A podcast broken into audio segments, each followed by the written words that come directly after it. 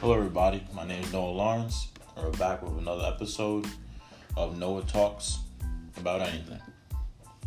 So, we're going to answer a couple of questions on today's episode. Here's one right here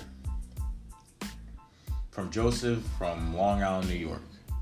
This question is What kinds of languages do I use at home, in school, at work, online, in college assignments, and text messages with friends, with family, or strangers? How does my language differ depending on the context? Great question, Joseph. My language can differ depending on a few of these factors. The chief among them is relationship to the location of the interaction. For example, when I'm home, my family, the way I communicate with them sometimes varies depending on who I am speaking to and where we are talking. My tone can be different as well as my choice of words.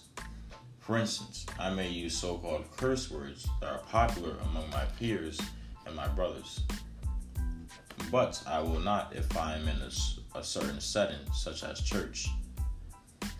I will always maintain a respectful tone with my parents, grandparents, or anybody that is older than me.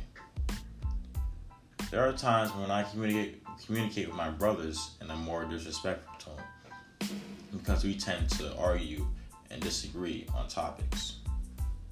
Communication in a work setting is another thing entirely.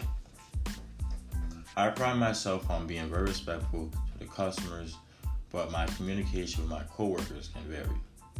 I can be less formal with coworkers that I feel that I can be a certain way with, and others that I cannot. I will always maintain a respectful tone with my boss or anyone in high authority. That is unless I am made to feel disrespected, verbally abused, or taken advantage of. When it comes to communicating online, I have to show restraint in what I say because two reasons. I am a student athlete here at the University of Cincinnati and I have Lawrence name as my last name so I always have to represent, represent myself very well. I see myself as an ambassador who represents the UC community, my coaches, and my teammates. And this, I have the duty to speak respectfully online and in person, especially if I'm talking to a stranger. In any of my college assignments, I tend to speak within a framework of the content and the text.